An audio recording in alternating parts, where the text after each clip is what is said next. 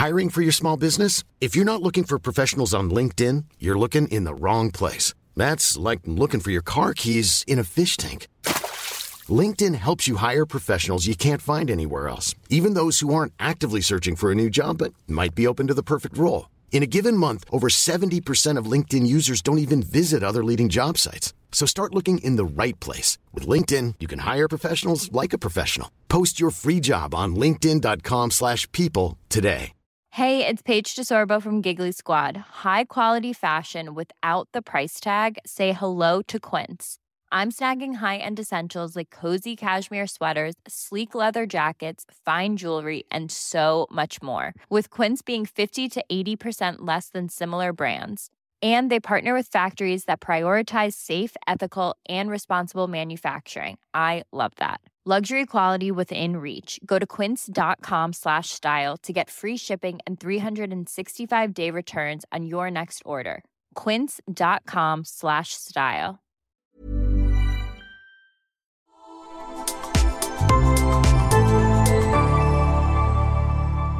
Asennestudio.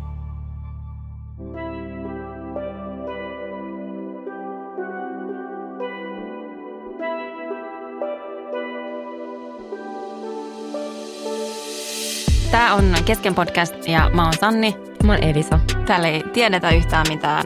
Mutta Yhtään mistään. Yhtään mistään, jep, mutta arvaillaan kaikenlaista. Joo. Mä nyt aloitan tämän jakson sillä, että mä kerron, että mä oon nukkunut siis viime yönä kokonaiset kaksi tuntia. Wow. Joo, siis äh, mun sydän on ottanut vähän osumaa ja mä haluan sanoa tämän ennakkoon sen takia, että jos mä vaikutan tänään siltä, että mä oon vähän silleen poissa oleva tai vähän jotenkin offilla, niin se johtuu siitä, että mä oon. Sä oot. Joo, Mut me annetaan sulle anteeksi. joo. Ja siis yhden ihanan oivalluksen mä tein eilen. Tiedätkö joskus, kun, tai joskus, aina silloin, kun sun sydämeen sattuu, Mm. niin sulla tulee sellainen olo, että koko maailma niin kuin pysähtyy. Joo. ja silleen, että kaikki vaan jotenkin loppuu. Ja sitten mä, mä nukahdin hetkeksi joskus yhden aikaa ja sitten mä heräsin joskus kahdelta. Ja sitten mä havahduin siihen, että mä ajattelin, että okei, että ainoastaan yksi asia mun elämässä päättyy. Mun elämä ei todellakaan päättynyt, vaan se on se yksi asia. Ja kaikki muut jatkuu samana. Ihan että sä mä- ymmärsit sen noin nopeasti. Joo, niin siihen meni ehkä viisi tuntia. No Mut- mut, siis mun joo. mielestä aika nopeasti. On. Mutta tänään me ei puhuta sydänsuruista eikä osumista. Vaan Ei. rahulista. mun mielestä se on ihana sana. Rahuli. Se on mä, mä en ole ikinä. Mutta mites rahuska? Rahuska? En ole koskaan kuullut. Oikeesti. Ei. Joo, onko sun rahuskaa? Me Aa, puhutaan rahu- rahulista ja rahuskasta. Joo. Ja, Sit- ja puhutaan vähän myös työnteosta. Joo. Miksi me tehdään sitä, mitä me tehdään ja mitä me oikeastaan tehdään. Just näin. Ja ensimmäisenä kuulijakysymyksenä, haluatko Elisa lukea sen sieltä? Tämän päivän kuulijakysymys on Sanni sulle osoitettu, mutta ehkä me voidaan kumpikin pohtia tätä, koska olen itsekin saanut vähän samankaltaisia kysymyksiä. Eli mitä teet työksesi, että voit ainakin ulkopuolelta katsottuna elää noin helpon näköistä elämää ja asua kivassa kämpässä? Okei. Okay. Mun mielestä ehkä kiinnostavaa ei ole niinkään se, että mitä mä teen työkseni, vaan että minkä verran mä teen ja mistä syistä mä teen töitä. Mutta koska niin moni aina kysyy ja haluaa eksaktisti tietää nimenomaan sen, että mitä ne on ne työt, mitä mä teen, niin lyhyesti mä kuvaan ja kirjoitan. Ja puhun, koska myös tämä podcast on meille työtä. Niin kuin älytöntä, että joku näin kiva voi olla työtä. Mutta tota, se, mihin mä haluan myös pointata, on ehkä se, että äm, se, että asia näyttää joltain somessa, niin se harvoin on se koko totuus asiasta. Mähän en ole mikään maailman aktiivisin päivittäjä, että mä päivitän elämästäni 0,0001 prosenttia ja sen perusteella ei ehkä kannata tehdä hirveästi tulkintoja siitä, että onko mun elämä kuinka helppoa, mutta mä Koet koen- sä, että sun työ on vaikeaa, jos kysytään näin? en mä sitä ehkä vaikeana koe. Siinä on jotain sellaisia lieveilmiöitä, mitkä liittyy tähän työhön, mitkä tuntuu välillä ei vaikeilta, mutta raskailta. Ja se, että mä teen tavallaan niin monenlaista tai monta erilaista hommaa, jotka poikkeaa toisistaan tosi paljon, niin sitten välillä ehkä tuntuu, että sen joku selkeys olisi ihanaa. Että mä huomaan, että mä saatan välillä kaivata just sitä, että olisi ihan super ihanaa mennä joka aamu johonkin toimistolle kello yhdeksän, missä joku kertoo mulle, että hei, tee tämä, tämä ja tämä asia. Ja sitten kello 17 sä pääset kotiin ja sen jälkeen ei tarvitse miettiä mitään. Että kun tässä työssä tekee työt lähinnä yksin, lähinnä omien aikataulujen puitteissa. Um, ja itse tavallaan on se, joka luo sen kaiken. Mutta se, minkä takia mä teen töitä tai että on valinnut tehdä töitä tälleen, kun mä teen, niin mulle tavallaan vapaus on ollut se kaikkein suurin arvo. Tai se on niin kuin suurin, suurimmista arvoista elämässä niin kuin liittyen ihan kaikkeen. Ja mä oon halunnut järjestää mun työelämän niin, että mulla sitä vapautta on mahdollisimman paljon. Että mulla on vapaus valita ne työt, mitä mä teen.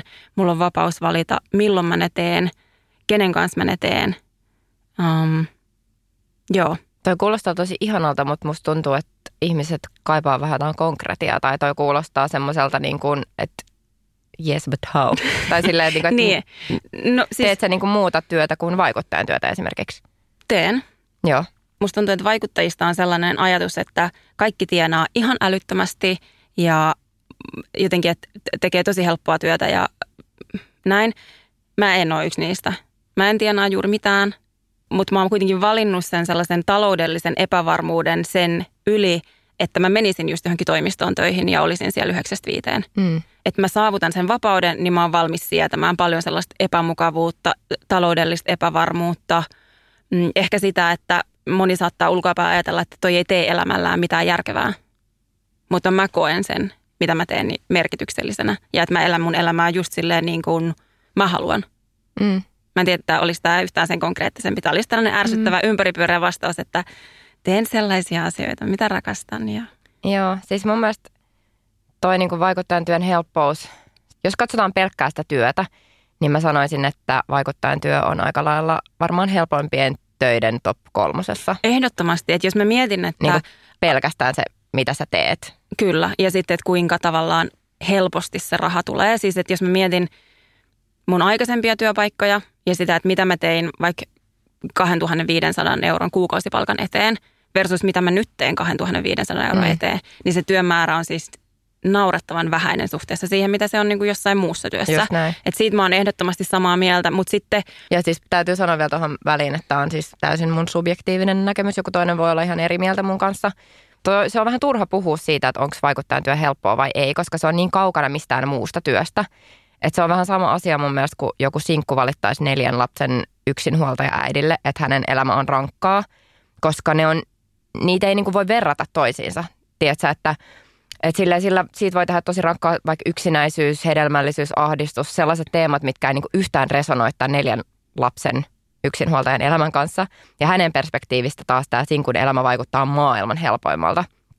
Tiedätkö, että mulle vaikeinta vaikuttajan työssä on ollut esimerkiksi niin yksityinen, yksityisyyden menettäminen tietyissä tilanteissa, sellainen nettiviha ja kiusaaminen, tai sitten sellaiset aikakaudet, kun tekee vaan töitä. Eli päivittää vaikka blogia päivittäin ja instaa ilman minkäännäköisiä kaupallisia yhteistyötä, koska se tarkoittaa periaatteessa sitä, että sulle ei vaan niinku tule liksaa. Sä teet työtä, mutta sulle ei tule liksaa. et, et, mutta sitten jos mä niinku vertaan mihin tahansa päivätöihin, mitä on tehnyt, on tehnyt kuitenkin tosi paljon kaikkea muitakin töitä, niin onhan tässä nyt ihan helvetisti plussia. Ihan vaikka niin kuin lähtien siitä, että voi valita asiakkaansa – ja saa täyden päätän tavallaan siihen niin kuin omaan tekemiseen, mitä ei sitten taas esimerkiksi mainostoimistossa, et sä voi sanoa, että hei toi ei sovi mun arvoihin, että mä en nyt suostukaan tekemään mainosta tälle firmalle, koska niin kuin, se, se sulla ei ole sellaista luksusta.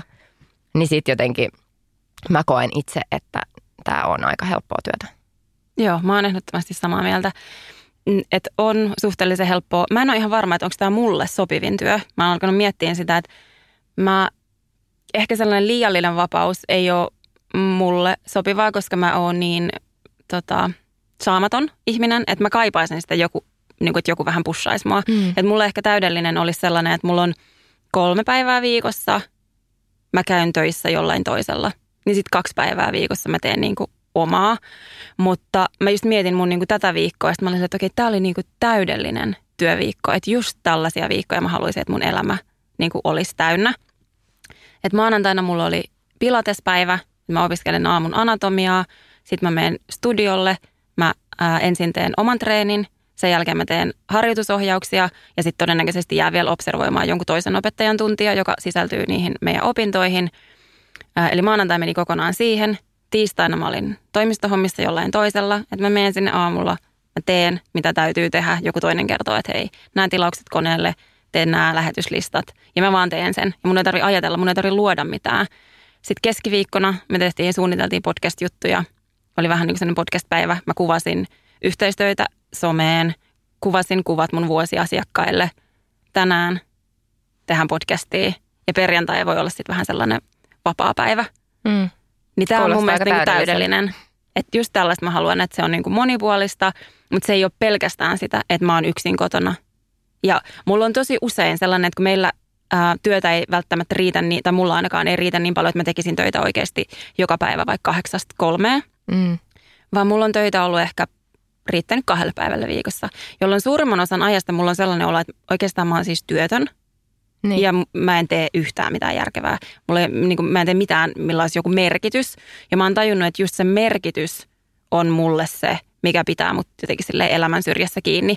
Ja sitten kun ähm, tämä työ on sellaista, että se työn raja on vähän sellainen Häilyvä. häilyvä, niin aina on sellainen fiilis, että pitäisi oikeasti tehdä töitä. Mulla ei ole varmaan, sen jälkeen kun mä oon aloittanut nämä hommat 2015, niin mulla ei ollut ikinä sellainen olo, että nyt mä oon niin vapaalla. Että nyt hommat on hoidettu ja mä vaan oon. Vaan mulla on ollut koko ajan sellainen fiilis, että pitäisi oikeasti tehdä jotain. Vaikka suurimman osan ajasta mä en tee yhtään mitään.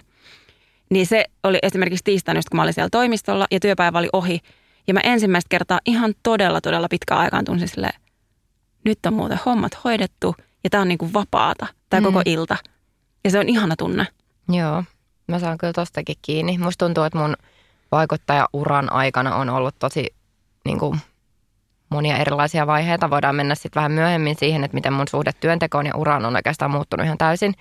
Mutta, mutta et just toi, että, että mä oon tosi monta vuotta tehnyt sillä, että mä oon joka päivä julkaissut pitkän tekstin mun blogissa, missä on ollut joku niin kuin ajatus, ainakin mun mielestä, että se ei ole ollut semmoista, että tänään kävin jumpassa ja sitten söin tätä. Mm, ja sitten siinä on lisäksi otettu järkkärillä kuvat, mitkä on niinku Lightroomin kautta Muokattu. muokattu, laitettu sinne. Silleen, että se on ollut niin kuin, että mulla on saattanut mennä siihen kahdeksan tuntia. Ja sitten on ollut kuitenkin semmoinen, mistä mä en saa penniikään rahaa.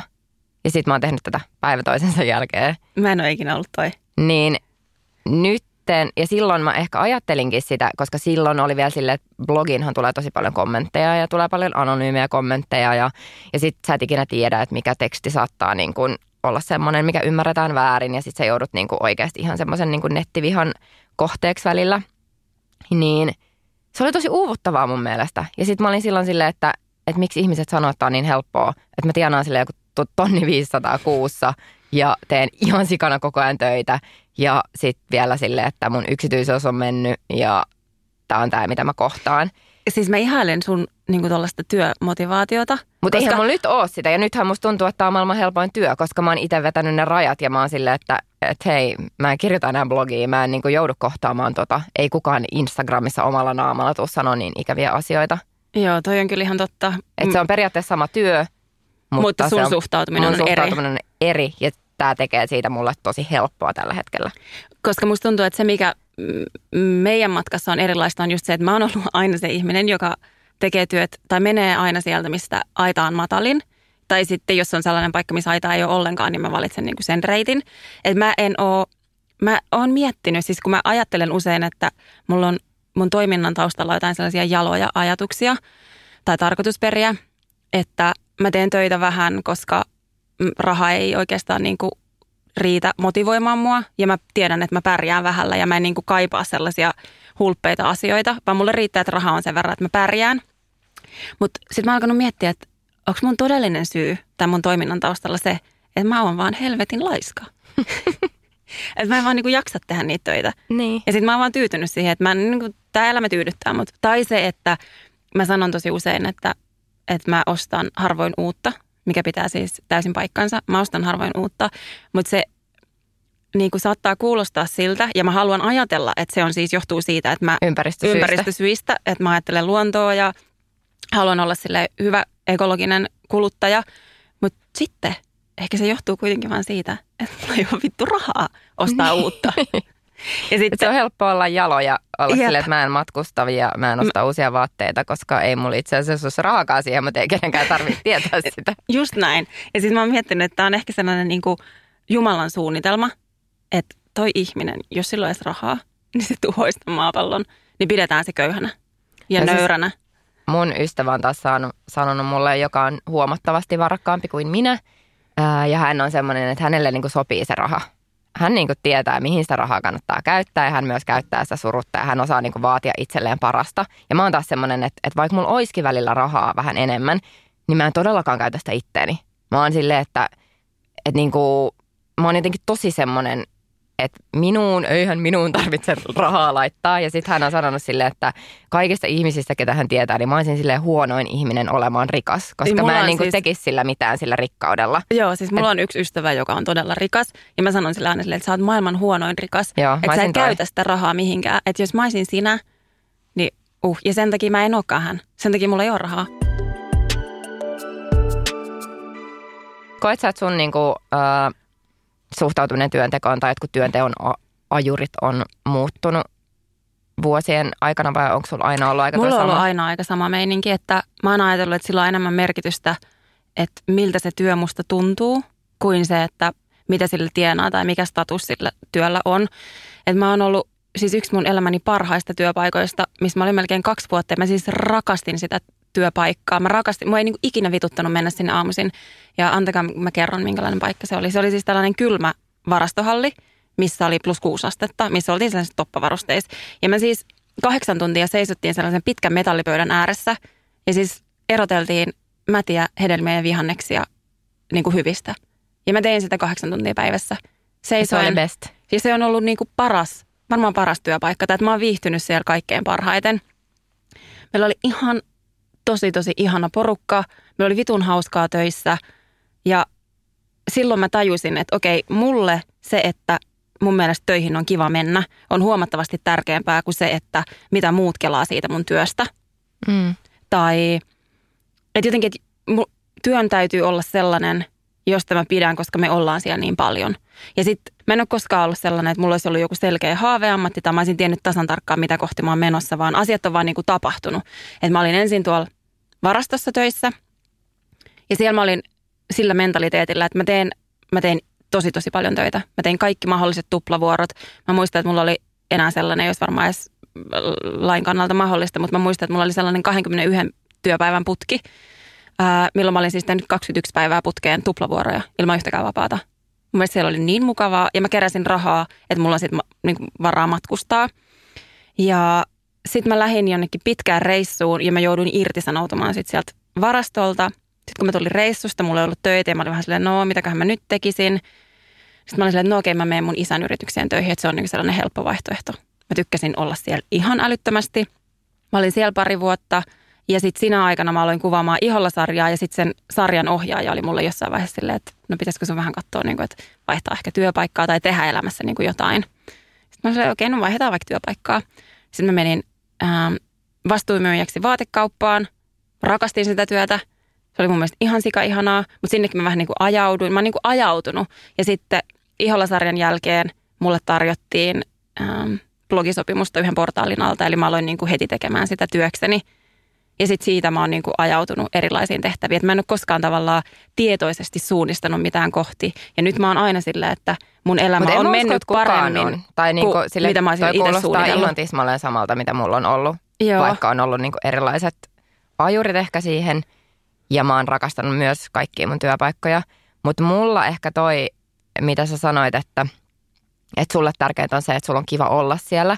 Niin mulla on ollut ehkä semmoinen, että mä en usko, että mulle hedelmien lajittelu antaisi semmoista tietynlaista merkityksellisyyden tunnetta, koska mulle se on tärkeää. Mä niin mietin, että milloin mä oon tuntenut itseni tai sille työnteon kaikista merkityksellisemmäksi, niin se on ehdottomasti ollut silloin, just kun mä kirjoitin sitä blogia.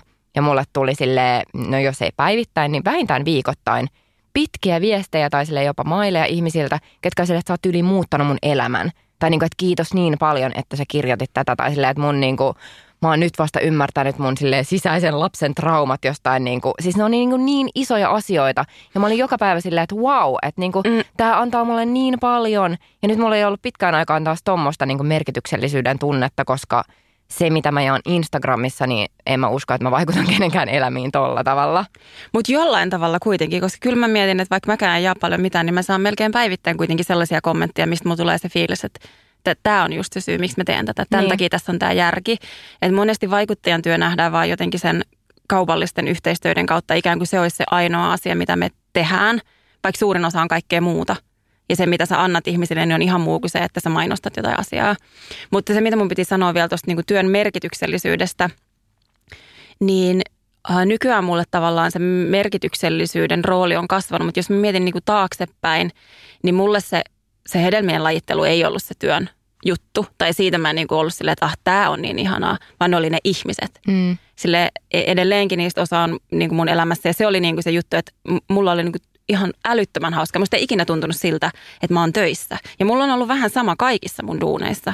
Että mulla ei ole sellainen, mua ei ole ikinä ahistanut, että tulee maanantai. Mä en mm. ole ikinä venannut viikonloppua. Mä en ole venannut lomia, vaan mun elämä on ollut kivaa niin kuin koko ajan. Ei sille, että vittu huomenna on töitä ja mua stressaa sikana. Että se on ollut mulle niin kuin kans tosi tärkeä arvo, että työnteko tuntuisi mahdollisimman vähän työltä. Niin, mutta toikin on ehkä mielenkiintoinen, että sulla on ehkä jos mietitään tämmöisiä sisäisiä malleja, niin mun mielestä kuulostaa siltä, että sulla on semmoinen ajatus, että työnteon pitäisi olla jotenkin ikävää. Koska mulla on taas semmoinen ajatus, minkä takia ehkä mä oon ollut niin uraorientoitunut, että sen työn pitää antaa mulle niin kuin kaikista eniten mun elämässä. Tiedätkö että se on ollut semmoinen, niin kuin, että, että joo, ihanaa, että sulla on niin kuin perhe ja ystäviä, mutta se, että sä onnistut sun työssä ja se merkityksellisyyden tunne, mitä sä saat siinä aikaan, on niin kuin – että sen on pakko antaa mulle kaikista eniten.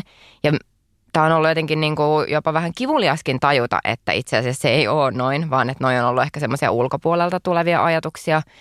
Ja just se, että mä oon vaan ajautunut sillä, että mä oon ollut hyvä koulussa, niin sit mä oon ajatellut, että totta kai mun pitää mennä akateemisen, niin kuin, että mun pitää saada joku akateeminen koulutus. Ja sit mun urapolku tulee näyttämään niin kuin jonkinlaiselta, mutta että siinä on sellainen selkeä kaava – sitten yhtäkkiä tajuu sille, että, että miksi mä oon juossut näiden asioiden perässä, että tämä ei ole oikeastaan se, mitä mä itse haluan.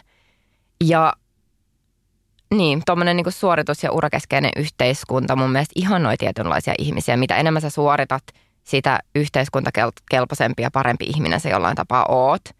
Niin ja kuinka ja, usein me mietitään menestystä vaan sen niin kuin, taloudellisen menestymisen kautta, että se on lähes synonyymi sillä. Niin, kyllä. Öö, Mutta et, et mun kohdalla noiden asioiden perässä juokseminen on ollut vaan mun egon puhetta.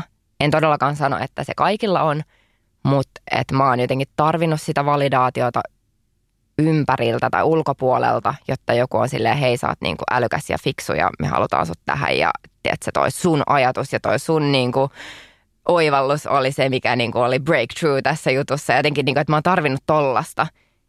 Ja nyt mä oon ihan silleen, että ei tommosella ole itse asiassa mitään merkitystä.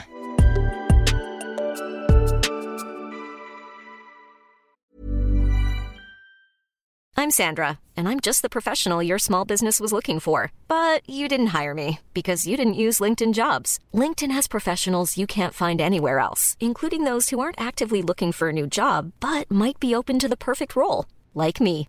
In a given month, over 70% of LinkedIn users don't visit other leading job sites. So if you're not looking on LinkedIn, you'll miss out on great candidates like Sandra. Start hiring professionals like a professional. Post your free job on linkedin.com/people today. Hey, it's Paige DeSorbo from Giggly Squad. High quality fashion without the price tag. Say hello to Quince. I'm snagging high-end essentials like cozy cashmere sweaters, sleek leather jackets, fine jewelry, and so much more. With Quince being 50 to 80% less than similar brands. And they partner with factories that prioritize safe ethical and responsible manufacturing. I love that. Luxury quality within reach. Go to quince.com slash style to get free shipping and 365 day returns on your next order. quince.com slash style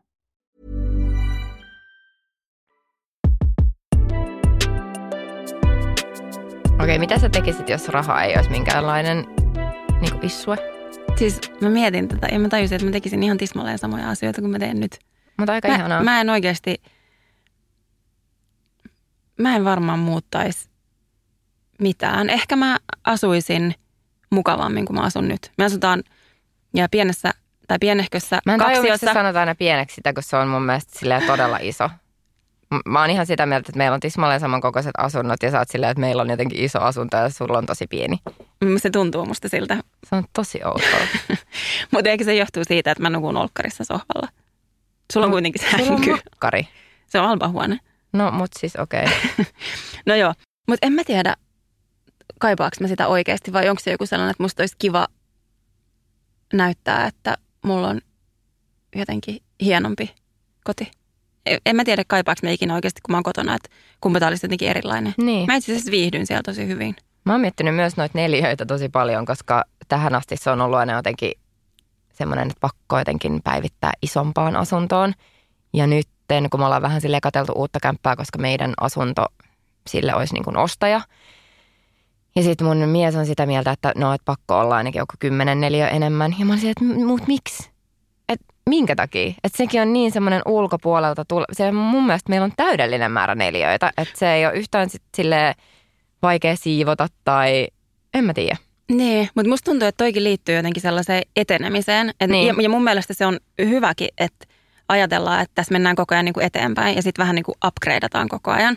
Mutta sitten jos ei ole hypännyt ollenkaan siihen kyytiin, että mä en ajattele vaikka mun urasta silleen, että tämä pitäisi olla jotenkin nousujohteinen tai mennä Mm. eteenpäin tai niin kuin rahaa pitäisi joka vuosi tulla vähän enemmän, niin sit se ei tunnu samalta. Mutta sitten jos sä oot kerran ollut siinä kyydissä, että sä oot ostanut sen asunnon, sä oot myynyt sen jossain vaiheessa voitolla, sä oot päivittänyt sen isompaan, niin sitten sulla saattaa tulla sellainen fiilis, että mä pysähdyn, jos mä jään tähän. Ja ihmiset kaipaa sitä tunnetta, että mun elämä menee johonkin suuntaan. Mutta se ei välttämättä tarkoita niin kuin sitä, että, että enemmän ja parempaa ja isommin. Vaan se voi tarkoittaa se eteenpäin meneminen ihan jotain muuta itse asiassa. Kyllä. Ja jotenkin mun mielestä se on myös ehkä ihan nautinnollista ajatella, että nyt ei ole kiire mihinkään. Että hei, nyt voi olla vaan niin kuin tässä. Ja nauttia siitä, niin. Että mitä me ollaan saavutettu niin kuin tähän mennessä jotenkin.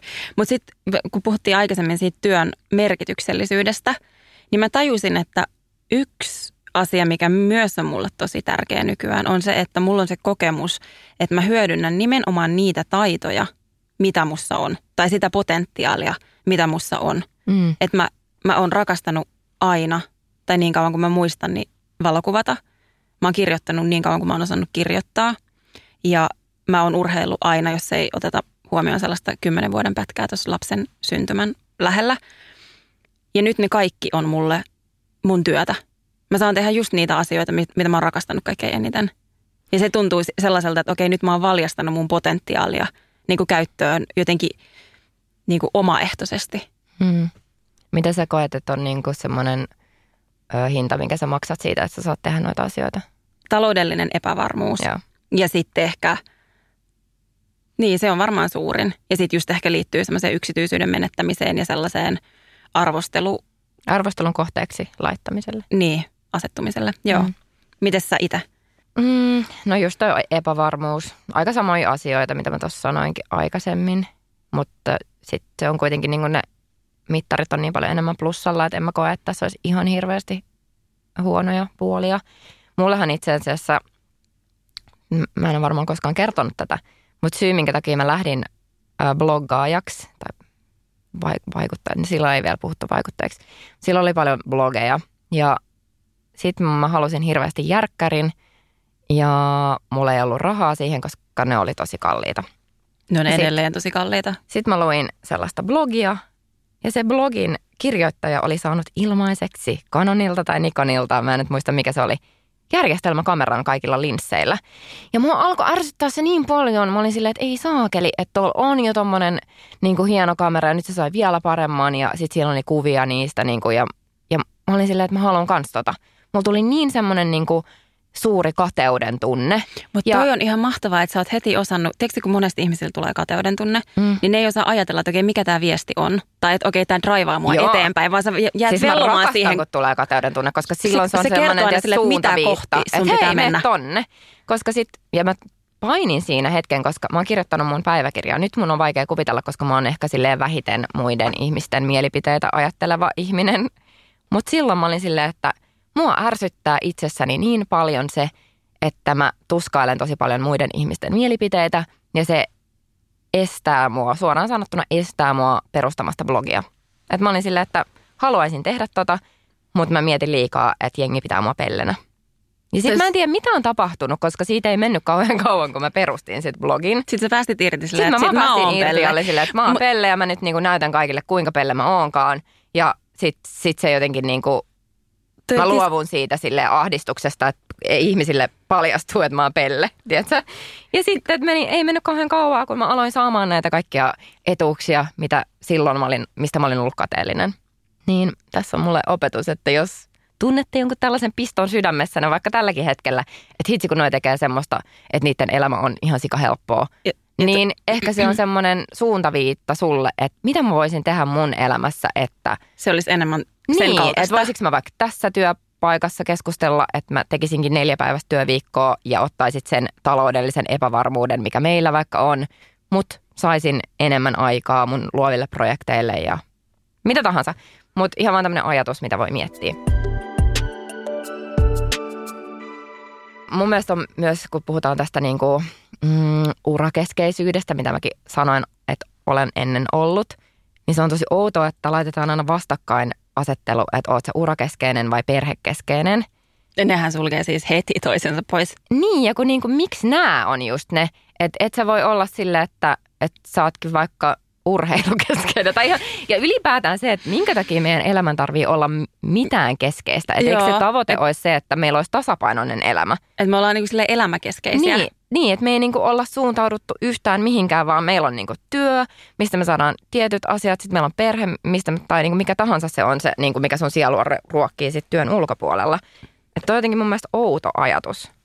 Ja sitten mun on pakko vielä kertoa tämmöinen, mä näin tämmöisen TikTok-videon, öö, joku Mimmi sanoi, että tärkein oppi, mitä se on saanut sen terapeutilta, oli se, että kun se tuskaili sitä, että, että kun mä en tiedä yhtään, kuka mä oon, että mulla ei ole minkäännäköistä suuntaa mun elämässä, mä en tiedä, mitä mä haluan tehdä, mä en niin tiedä, millaisista asioista mä tykkään, että mulla ei ole niin uran kannalta mitään ajatusta edes, että mä vaan niin matkustelen, vietän aikaa mun kavereiden kanssa ja haahuilen ja käyn bilettämässä ja näin.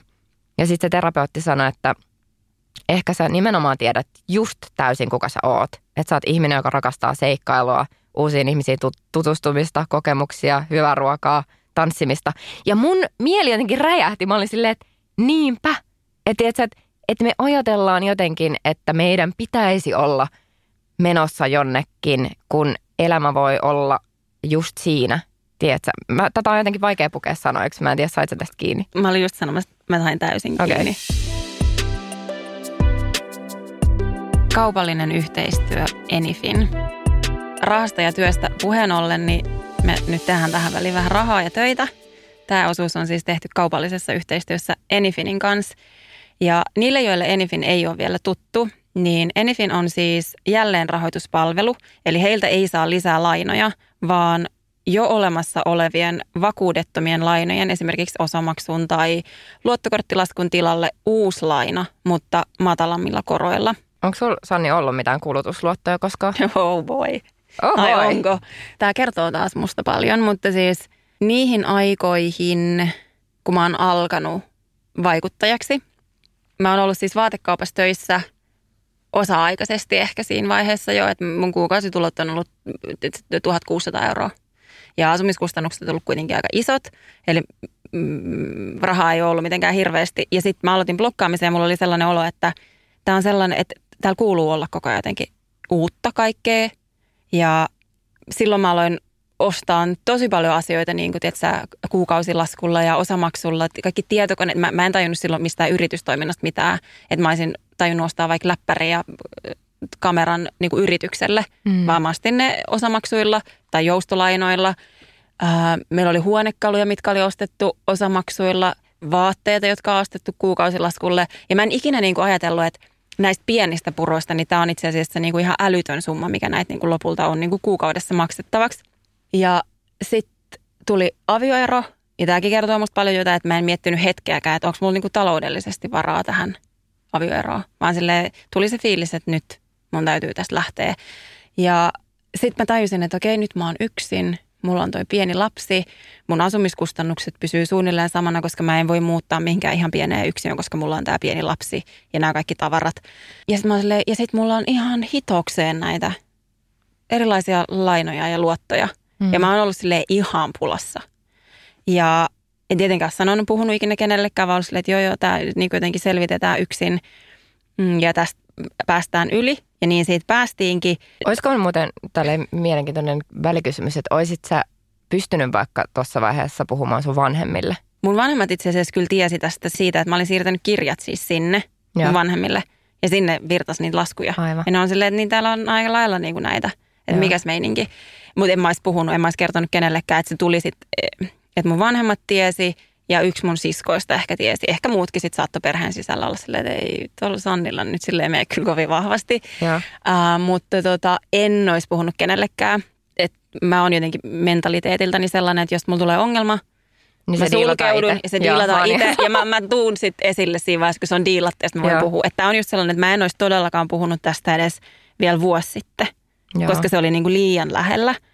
Ja nyt kun siitä on mennyt jo aikaa ja mä oon niin kuin jaloillani, niin nyt mä voin olla silleen, että hei, mulla kävi tällainen juttu, koska mä ajattelin, että nyt se ei enää jotenkin määritä mua, vaan se on joku asia mun menneisyydessä, mistä mä oon selvinnyt. Mun mielestä toi kertoo, kuinka inhimillistä se on, että ei välttämättä taju, että millaisia ne on ne todelliset korot sit noissa. Ja kuinka paljon tuohon liittyy semmoista häpeää ja ehkä jopa semmoista epäonnistumisen Ai tunnetta, jaa, että miten jep. mulla on tämä niinku pakka näin levällään, kun kaikilla muilla tuntuu olevan täysin homma hanskassa. Vaikka se Ja ei ole se totuus, Niin. koska kukaan, tai siis todella harva, haluaa puhua puhua, siitä.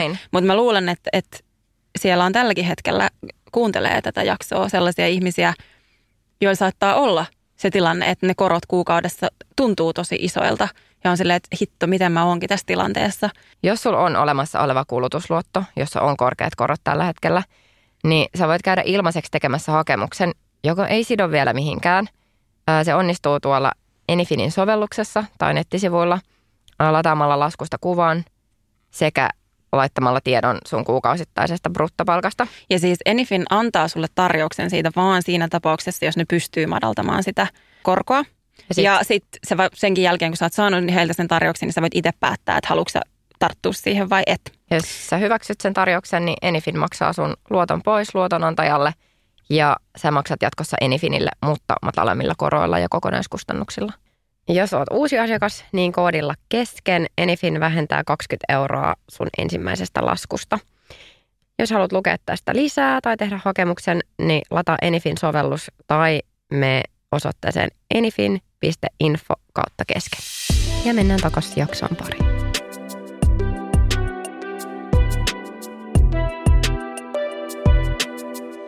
Okei, eh, eli ilmiönä tällä kertaa puhutaan vähän neljäpäiväisestä työviikosta ja sitten quiet quittingista. Eli taustaa tähän neljän päivän työviikkoon. Iso-Britanniassa on tehty tämmöinen niin kuin tosi iso työ... Neljän päivän työviikon kokeilu, mä voin avustaa sua tässä. Joo, Me ja- voidaan tehdä tämä silleen y- yhteistyönä. Joo. Ja siihen on siis osallistunut 60 eri firmaa ja 2600 työntekijää, eli aika iso. Ja tämä on kestänyt puoli vuotta ja työntekijät siis sai täyttä palkkaa eikä sitä vähennetty mitenkään.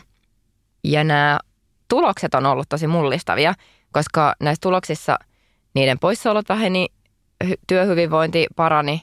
Siellä oli esimerkiksi ö, raportoitu stressin, union, ongelmien, väsymyksen, ahdistuneen vähentyneen merkittävästi kokeilun aikana.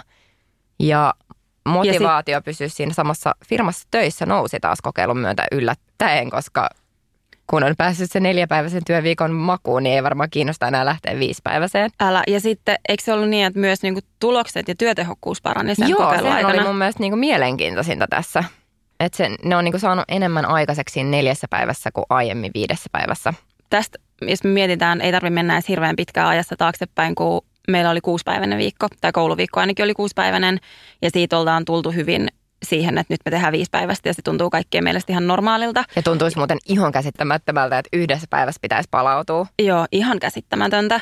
Ja siis mä oon täysin neljäpäiväisen, jopa kolmepäiväisen työviikon kannalla. Että kolmepäiväisiä mä oon tässä niinku itse tehnyt viimeiset, no viimeiset todella kauan vuotta.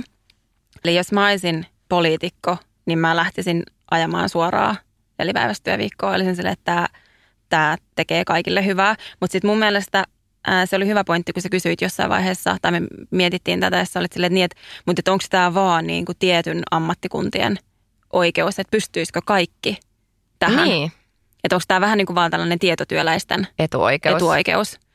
Että voisiko putkimies vähentää yhden päivän viikosta ilman, että sen työtuottavuus oikeasti kärsisi. Niin, Tai joku tommonen niin todella konkreettinen.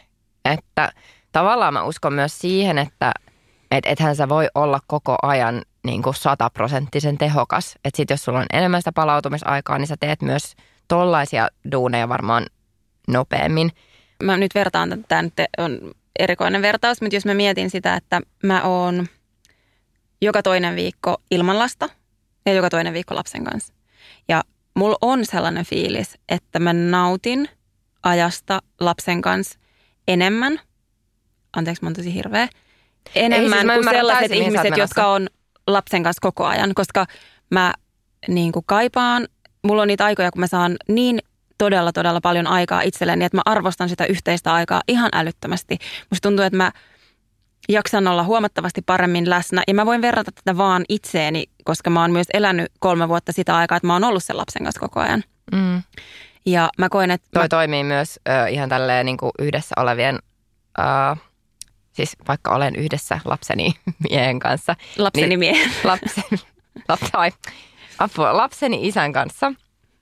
Niin ihan sama niin kuin homma toimii siinäkin, että sellaiset päivät, kun olen koko ajan heidän kanssaan vaikka, niin en mä ole niille yhtä ihana ja mukava ja nauti heidän seurastaan, kun sitten vaikka sellaisen, että nyt mulla on ollut yksi ilta täysin pois omissa jutuissa ja sitten mä menen sinne ja mun mielestä se on maailman ihaninta olla niiden kanssa. Joo, Et- niin mä uskon, että sama pätisi tästä niin kuin Niin, työn kyllä. tekoasiassa. Että sitten kun sä saat enemmän sitä vapaata, niin sä jaksat olla niin kuin enemmän läsnä, tehokkaampi, tehdä työt paremmin.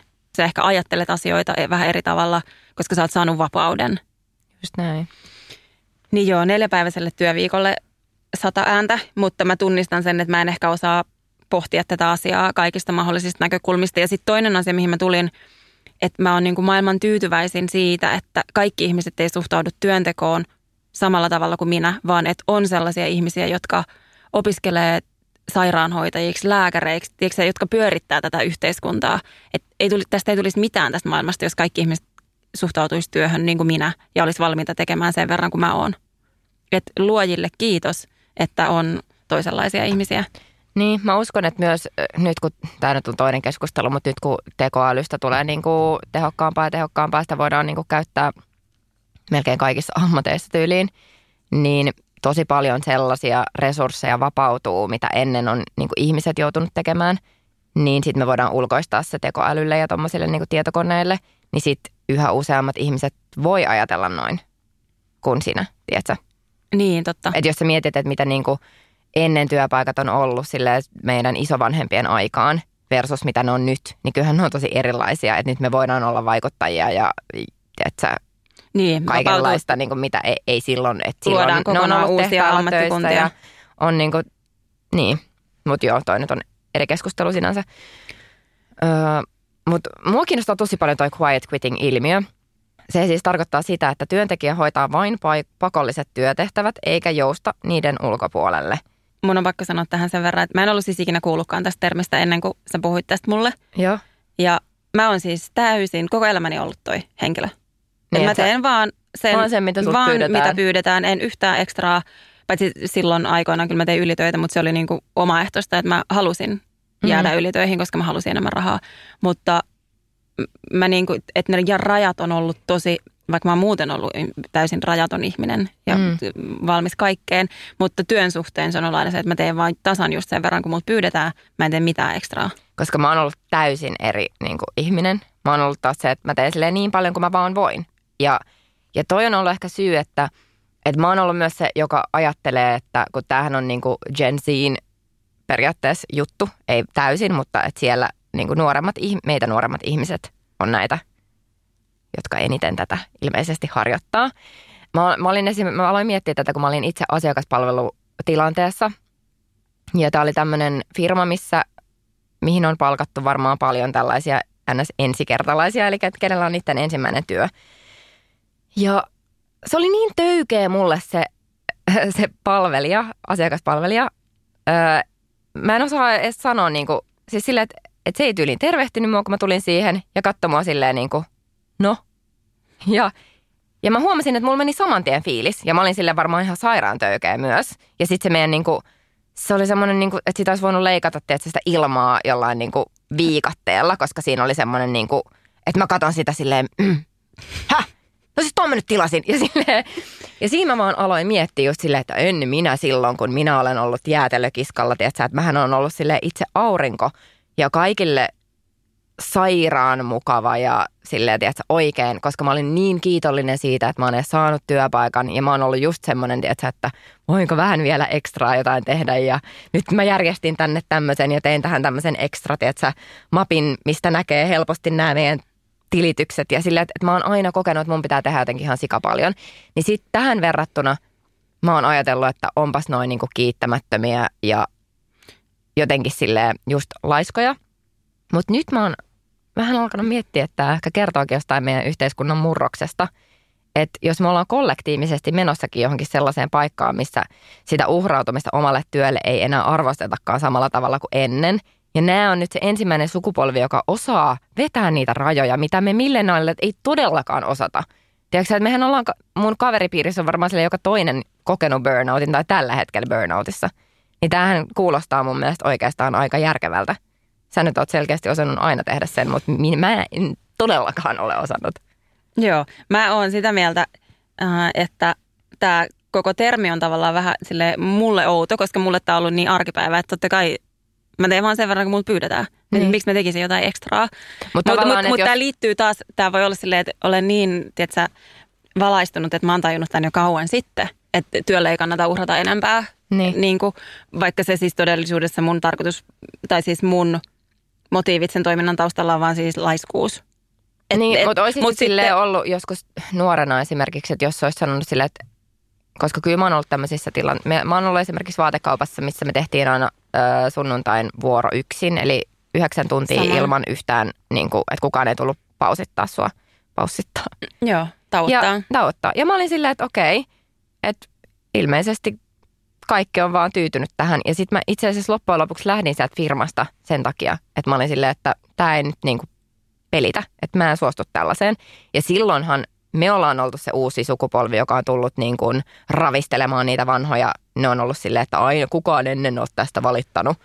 Ja me niin. ollaan oltu se ensimmäinen, joka vetää ne rajat.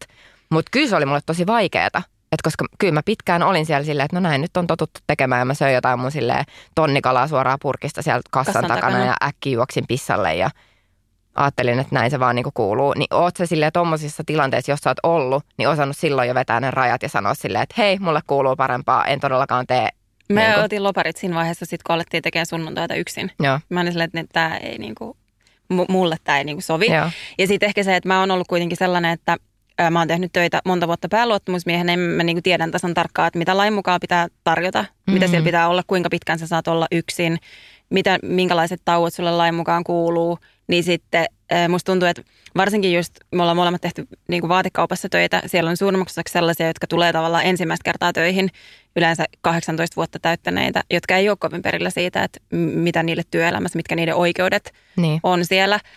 Niin niitä on ehkä helpompi tavallaan käyttää hyväksi siinä mielessä, että koska ne ei osaa just vaatia välttämättä vielä niitä, koska ne ei tiedä omista oikeuksistaan. Mutta mä oon niinku huono vetämään rajoja tai ollut aina huono vetämään rajoja ja mä oon niinku vältellyt konflikteja, että mä oon ollut sitten enemmän sellainen, että mä laitan perään tekstari on silleen, että mä en tuu enää huomenna. Joo. Et esimerkiksi joskus, kun mä olin siis, mä tein, aloitin tehdä kesätöitä, kun mä olin ehkä 14-15 ja mä aloitin siis Sollilla sellaisena toimistosiivojana. Mä tulin aina, oikeasti. Joo. Joo, mä tulin aina kesäksi Helsinkiin. Mä asuin silloin siis vielä Torniossa. Tulin kesäksi Helsinkiin töihin siivoojaksi. Sitten mä muistan, että vikokesä, kun mä, mä olin siellä ehkä kahtena kesänä, ja vikokesä, kun mä olin, niin mä siivosin siis uutta eläinsairaalaa Viikissä. Ja se oli sellainen, että se oli siis just rakennettu ja siellä oli sellaista niin kuin raksasiivousta. Ja mulla oli yksin niin kuin tyylin sen, siis se oli ihan valtavan kokoinen se rakennus. Siinä oli joku seitsemän kerrosta ja mun piti tehdä ne aina yksin per päivä. Ja sitä ei todellakaan saanut tehtyä kahdeksassa tunnissa. Vaan siihen olisi mennyt joku, tiedätkö, 12-13 tuntia. Ja mä tein niitä ehkä muutaman päivän ja sitten mä tulin aina itkien kotiin ja mä olin, että tässä ei ole mitään järkeä. Mutta sen sijaan, että mä olisin soittanut jonnekin, ollut silleen, että tiedätkö, mä en tee tätä. Mä laitoin vain yksi aamutekstarin, että mä en tuu huomenna. Okei, okay. Ja sitten se oli hyvin siinä. hoidettu. Tosi hyvin hoidettu. Mutta tota, joo, että en mä kyllä niinku siedä tiettyjä asioita, mutta sitten mä valitsen sen helpon tien, että mä en käy sitä keskustelua sen sijaan, että mä voisin auttaa että, tulevia, auttaa tulevia niin. teke, tehdä niille helpompaa, niin mä mietin vaan itseäni. Okei, tämä rahasta ja työstä puhuminen tuntui ihanan jotenkin sellaiselta kevyeltä ja helpolta aiheelta, että mun ei tarvinnut nyt olla tässä itse mitenkään tosi paljaana. Musta tuntuu, että kukaan ei voi inhota mua sen takia, että niin kuin tämän jakson perusteella, koska tähän asti kaikki jaksot on ollut mulle sellaisia, että mulla on ollut vähän sellainen paniikki, että mä paljastun pelleksi, mitä sä Kyllä. pelkäsit koko elämäsi. Ää, tai mä, mä pelkään ehkä eniten sitä, että mä paljastun niin kuin tyhmäksi, pinnalliseksi, tietämättömäksi ja ajattelemattomaksi ihmiseksi. Ja nyt mulla ei ole se fiilis tästä jaksosta. Joo, tämä oli aika tämmöinen kepeä aihe. Joo, Teki hyvää. teki tosi hyvää. Ja niin kuin aina, jatketaan ehdottomasti keskustelua Instagramin puolella, at kesken podcast tai at Elisa Taskula ja At Sun Nutrition. Mua kiinnostaa oikeasti tosi paljon erityisesti se, että mistä syistä te teette niitä töitä, mitä te teette. Että mitkä on teille niitä työn suurimpia ajureita. Ja sitten taas, mitä tulee rahaan, niin mikä teille on... Hei muuten, mä haluan kysyä sulta tämän. Mm. Mikä sulle niin on tärkeintä, mitä sä voit rahalla saada? itsenäisyys. Itsenäisyys. Joo. Joo. Mulle se on vapaus. Koska, no tämä nyt menee vielä vähän tuohon, mitä sä kerroit tuosta esimerkiksi, että sä et ollut ikinä ajatellut, että onko sulla taloudellisesti mahdollista erota. Niin mä muistan tosi nuorena, kun mun ystävän äiti sanoi, että hän haluaisi lähteä parisuhteesta, mutta hänellä ei ole taloudellisesti siihen mahdollisuutta, koska heitä oli kolme lasta. Ja hän tajusi, että itse asiassa hän ei pystyisi ostaa sellaista taloa tai muuttaa vuokralle sellaiseen kämppään, mihin kaikki mahtuisi. Mä toivon, että mä olisin kuullut tuollaisen lauseen joskus. Ja toi on ollut mulla niinku semmoinen, mitä mä oon lähes maanisesti miettinyt aina, koska mä esimerkiksi lapsena ajattelin, että mä haluan näyttelijäksi tai joku tämmöinen todella luova ala. Ja sitten mä olin tosi nuori, kun mä ajattelin, että tämä on niin epävarma tää, nämä tulot, että en mä uskalla lähteä tommoseen. Ja sitten mä valitsin niinku toisin. Mutta se on, se on edelleen se niinku itsenäisyys ja semmoinen Että sulla oma. on se taloudellinen pääoma, niin. jotta sä Niin. voit tehdä Mä voin niinku itse itsenäisesti joo. valintoja. Joo. Ja Tava- mä tiedän aina, että, että vaikka mun niin kuin, miehen työpaikka lähtisi, niin minä pystyn elättämään meidän perheen ja se ei ole niin kuin hänestä riippuvainen mitenkään. Mm. Niin. Mutta toi on mun mielestä aika menee tavallaan tuon vapausteeman alle. Niin. Että silloin sulla on rahaa sen verran, että sä oot tavallaan niin kuin vapaa siitä Kyllä. paineesta, että miten sä pystyt pärjäämään.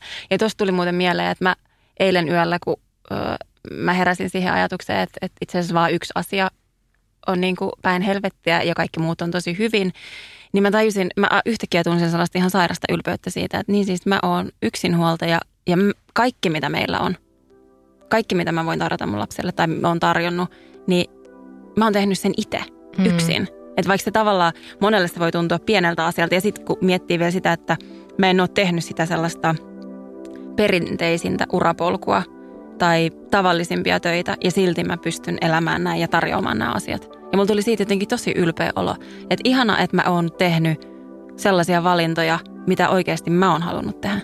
Ja toi on tosi harvinaista, musta tuntuu, että ihmiset uskaltaa.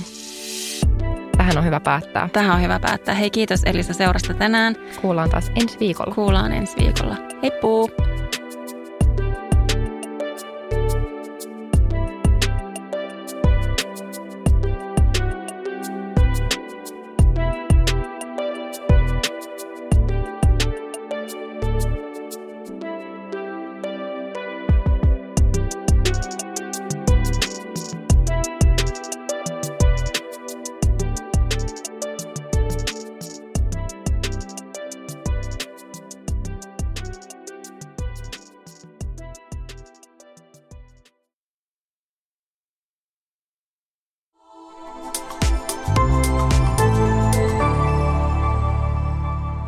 Heippu! Asennestudio.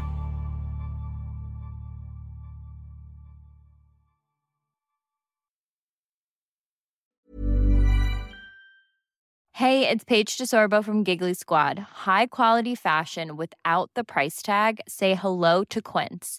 I'm snagging high-end essentials like cozy cashmere sweaters, sleek leather jackets, fine jewelry, and so much more. With Quince being 50 to 80% less than similar brands.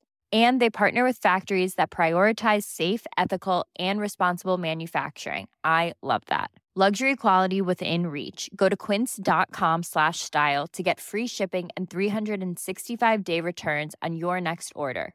quince.com slash style.